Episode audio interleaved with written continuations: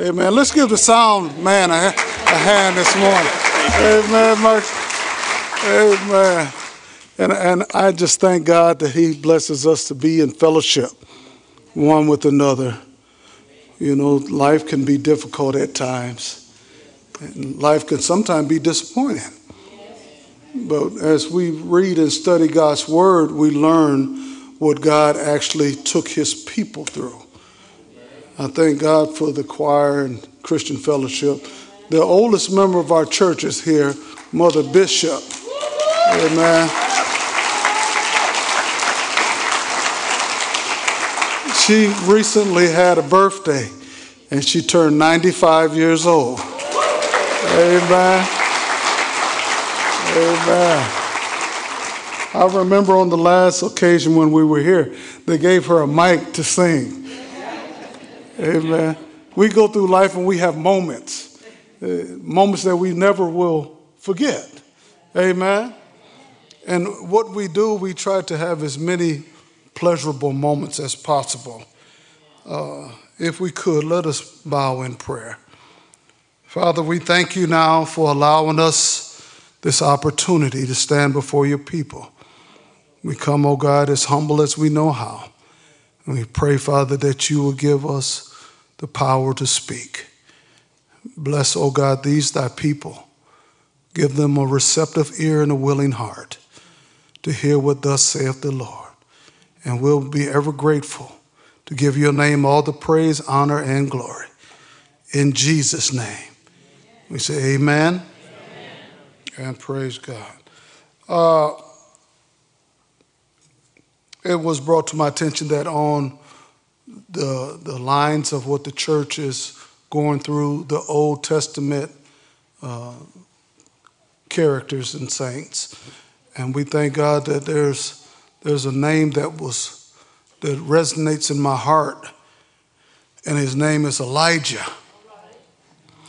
Elijah was one, notably the one of the most famous prophets of the Old Testament, and his his life story began in an odd way, and we know that God doesn't do things in the way that man might do it. Amen. In the first, in 1 Kings chapter 17, verse 1, we find the beginning of Elijah's ministry. I want to recognize my wife being here as well. I, I don't want to overlook her. In 1 Kings chapter 17, verse 1, it reads Now Elijah the Tishbite of Tishba in Gilead said to Ahab, As the Lord, the God of Israel, lives, before whom I stand, there shall neither, neither be dew nor rain these years except by my word. Amen. Elijah came on the scenes. They, they did not have. Uh, mention of his upbringing. They didn't talk about his mother. They didn't even talk about his calling. But when Elijah came on the scene, he came at a point in time to where the kingdom of Israel it was divided into two kingdoms. There was the northern tribe and the southern tribe. And there was great confusion amongst the kingdom. They had a king named King Ahaz, and he had a wife named Jezebel. Amen. That the name Jezebel resonates with us even to today. To where if somebody calls you a Jezebel, it's not a good thing. Amen. But at the time that that the prophet Elijah came on the scene, there had been 46 years that Israel was governed by one weak king after another. And it was until Omri, the father of Ahaz, put his son on the throne that the kingdom start having a resemblance of a mighty kingdom. And in the short, it was only six short years by the leadership of Omri. It stabilized the government, it built the capital city of Samaria, conquered Moab, and made an alliance with the Phoenicia by marrying his son Ahab to the Phoenician princess Jezebel. But this last action proved to be disastrous because Jezebel was a pagan princess. Amen. She was, dev- was a devoted follower and a passionate missionary of the god Baal. And when she came, she brought Baal worship into Israel. This devilish woman and her husband, when he assumed the throne, did more evil in the sight of God than all before them. That's in 1 Kings chapter 16, verse 30. And she launched a program to wipe out all the worship of the true God in the land. The worship of Baal was the Baal was the god of nature. And in his most hideous immorality imaginable, the morals of the kingdom were lowered down to its lowest level. You have to be careful who you're following. In our days, we know that we have true worship. But God left this on record for our, our upbuilding. You can learn lessons from what the ancestors went through. It gives us a mindset of knowing what not to do. Amen. Amen. This queen Jezebel wanted to exterminate all of the prophets of God. She went through and she ran most of the prophets of God away, and they were even killed. But in 1 Kings 17, it talks about Elijah just showed up on the scene. Sometimes we ask, Where is God? God is there with us. He will never leave us, neither forsake us. He might allow us to go through hard and difficult times, but there's a purpose behind it. Elijah was a rugged mountain man. He towered above all the men of that era. He cut through history like a comet. He single handedly conquered the idols of Baal and all of its followers. Before his work was done, the dogs licked up the blood of Ahab and in the plains of Jezreel and predicted that the dogs would even eat the flesh of Jezebel. Sometime our enemies might seemingly have an upper hand. But all we have to do is keep trusting in our God. There is a restoration process. There is times of joy being reestablished in our hearts. I want to talk about the power of prayer. King, King Ahaz thought he had power.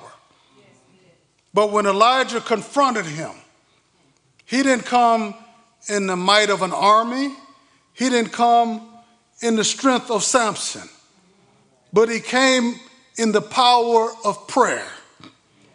He said that it shall not rain until I say so. Can you imagine? He predicted that there was no rain going to come on the land until he prayed for it to come back. Elijah was a man, it says in James 5 17, Elisha was a man subject to like passions as we are. He prayed earnestly that it would not rain, and it rained not on the earth for the space of three years and six months. You know, if the rain, if the earth doesn't have rain, the land will become a desert. There will be desolation and death. The earth cannot survive without having rain. Amen. Amen. But we thank God for this power that God gave Elisha, Elijah. He gave him the power to speak, and God heeded his prayer. Amen. Amen. Elijah was a full grown man. Amen. He was not a novice in walking with the Lord. When I think about Elijah, I think about his boldness. At the time he came on the scene, Queen Jezebel was killing all the prophets of God. But Elijah didn't live in fear because he had the true God on his side. Bible says that no weapon formed against you shall prosper. There might be formed, but God has a way in protecting his people. Amen. We live our lives in reflection of how Elijah's boldness came to be. You would think that God really loved him in such a way and probably put him in the Garden of Eden after he spoke those powerful words. But no, God sent him down to the brook to live in the land to where the ravens would come and feed him. Amen. He lived in a place of where it wasn't a, a Hy-Vee or a, a Kmart or Target close to where he could sustain himself. But he had to trust in God to give him all that he needed. And God is faithful.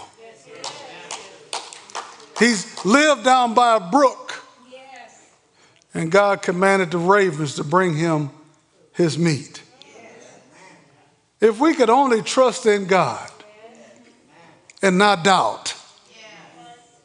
When things get hard, we, we like to look for solutions. But our first response to hard times should be to pray to God. Pray for understanding.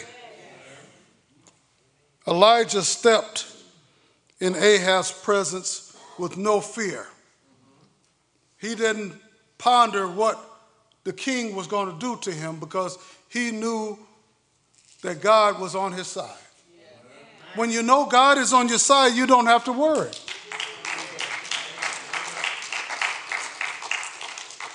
This God that Jezebel was worshiping, the God of Baal, was the God of harvest, the God of nature. And Elijah came to attack that God first.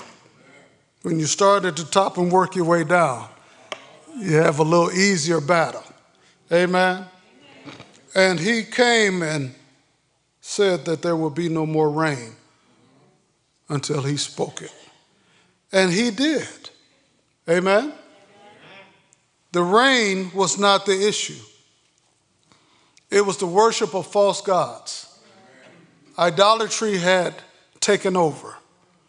The people had got, the people of Israel had gotten away from the worship of the true God. And God had to bring a stop to it. Most times when a prophet comes on the scene, it's because there's some devastation in the land, because of some severe and serious matters taking place in the country. Amen. Elijah was that man that came to face the adversaries of God.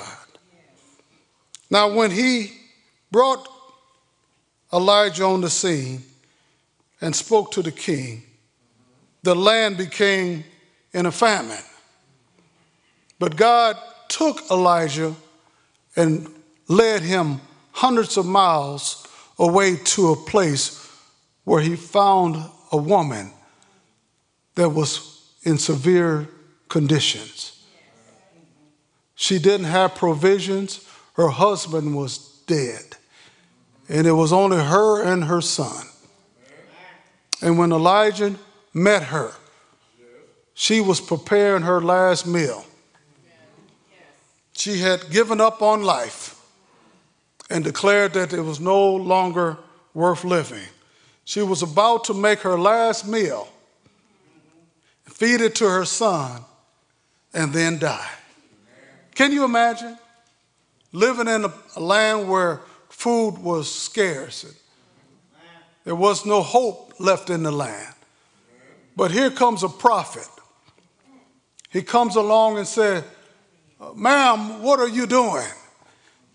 And she says, I'm going to make a cake and feed my son, and then we're going to die. She had found two sticks. She had got to the bottom of her bowl of flour, to the bottom of the, the jar of oil, and they were about to eat their last meal. We talk about the, the Lord's Supper. But can you imagine it being your last meal with no hope for, for anything to sustain you? And the prophet, you would think he would come in and bring joy. He said, Well, that's good. But first, make me a cake. Feed me first. And then make a cake for yourself. It takes faith to follow after God. Sometimes the request that God asks you to do will go beyond your understanding. She agreed with the prophet and went and made her cake and gave it to the prophet.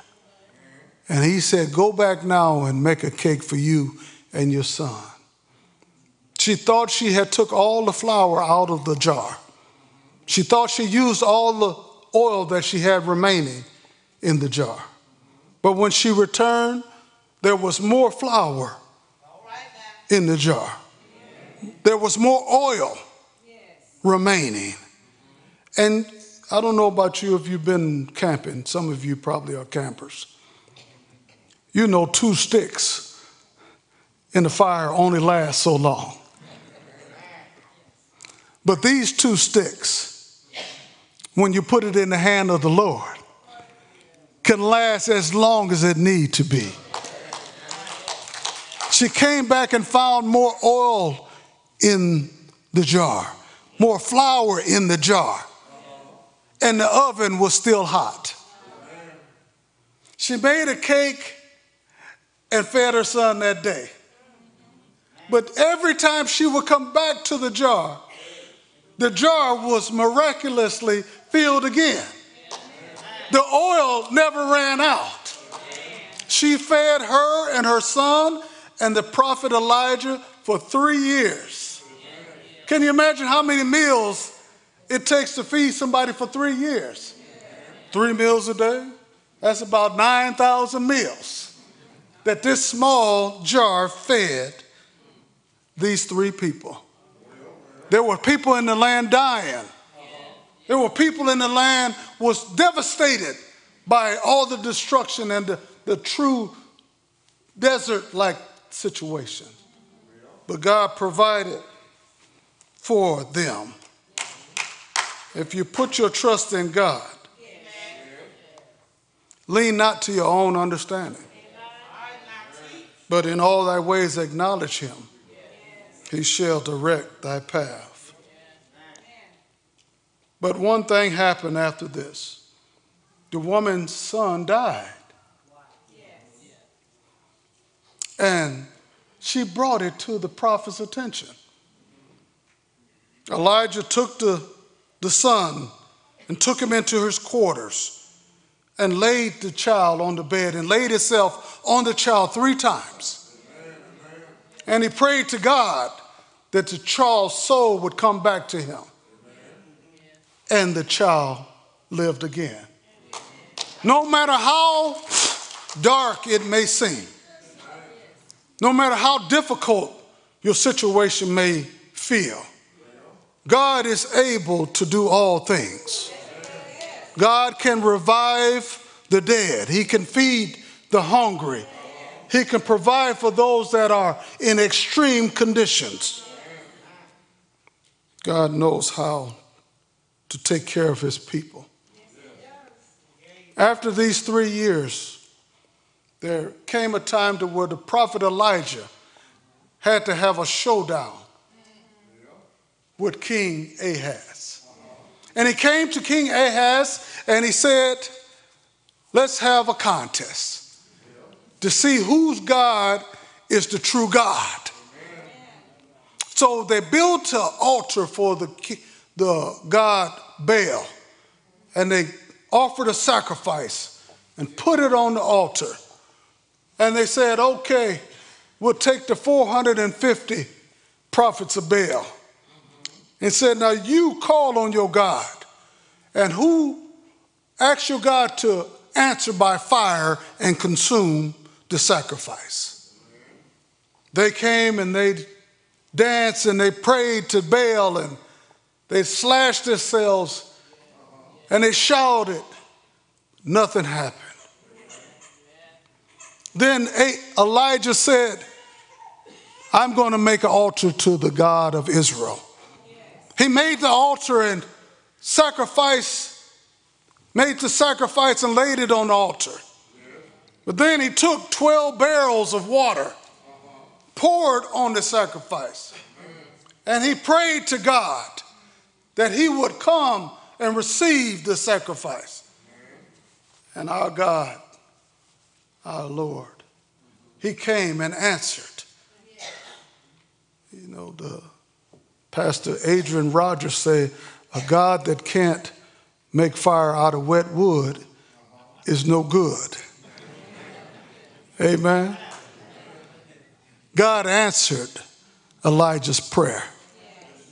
He not only consumed the sacrifice, but he licked up all the water that was in the trenches around the sacrifice. And he proved that he is the true and living God. That day, they killed all the prophets of Baal. They ran them. Sometimes our enemies think they have the upper hand. But I'm so glad I serve a God that has all power in his hands the God that has the knowledge of knowing how to lead us and guide us. Amen. It's good to hear a baby cry. Amen. And we know that this prophet, Elijah, had to be so proud that he was a servant of the living God. But when Queen Jezebel heard that he had destroyed all her prophets, she made a statement that said, By this time tomorrow, this prophet Elijah shall be dead. And you would think she would, he wouldn't fear one woman. I'm going to talk to the married men. Sometimes women got a way of speaking that can get your attention. This prophet Elijah heard the words and fear came into his heart. And he did something that was very discouraging, very disappointing. He ran in fear because of Queen Jezebel. They just killed 450 prophets of Baal. God had answered with fire from heaven and consumed the sacrifice. But at the word of Jezebel, fear entered his heart. But that is a, a good statement because it lets us know that Elijah was just like we are. He was a man with limitations. God uses people that are not superhuman. He uses ordinary people to bring about his ultimate plan of salvation. Amen? Elijah ran and found himself in a land under a juniper tree, hiding from Queen Jezebel. And God, our loving God, He's not the type of God to turn His back on us. Even when we run away from Him in fear, He still stays with us. Amen. We all have times where we might have disappointed ourselves, but our God is a good father. He's the good shepherd. And he came to see about Elijah. He delivered him from this place of anguish, of fear about Queen Jezebel. Amen. And the way that he encouraged Elijah was by telling him that you can't run. You can't allow a threat to enter into your heart. You have more work to do. There's more prophets that you have to encourage, there's more kings that you have to anoint. God's will still has to be done. So, in times where you feel discouraged, that's a time where we have to start putting our hand to the plow. Not running away from work, but run to the work. God uses us in special ways, ways that might be beyond our own understanding. God said in His Word, My ways are not your ways, my thoughts are not your thoughts. He does everything wonderfully. Elijah got strengthened and he went back to work. I want to encourage each and every one of you today. Don't let discouragement, don't let difficult times discourage you and stop you from doing the work of our God. We have to continue to press forward and learn what God is doing to use us in this world. He's still using us today. He's still providing for us today. He's still showing his favor on our lives. We need to be more like the prophet Elijah. We need to have Holy Ghost boldness. We have to have trueness of mind and heart and press forward even in the face of our enemies. God is a good God. God is a good God today. And we, as his people, will continue to walk in his ways and to bring glory to his name. Give the Lord a hand this morning.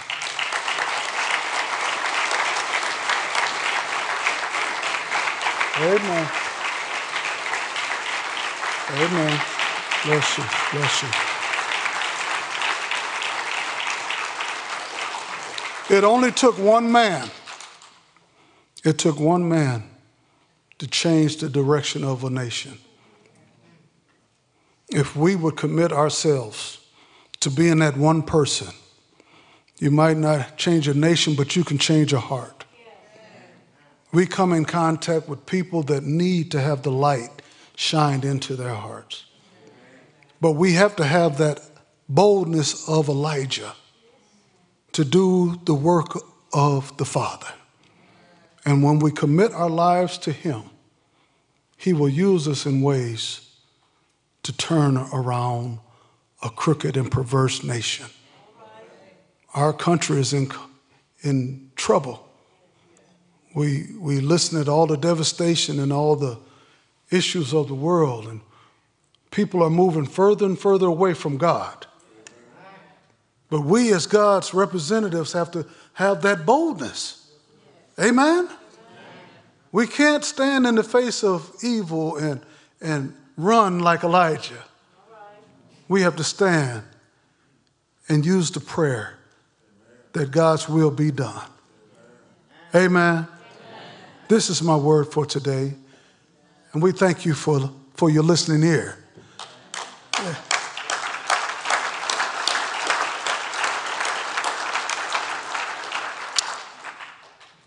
I want to pray for us today.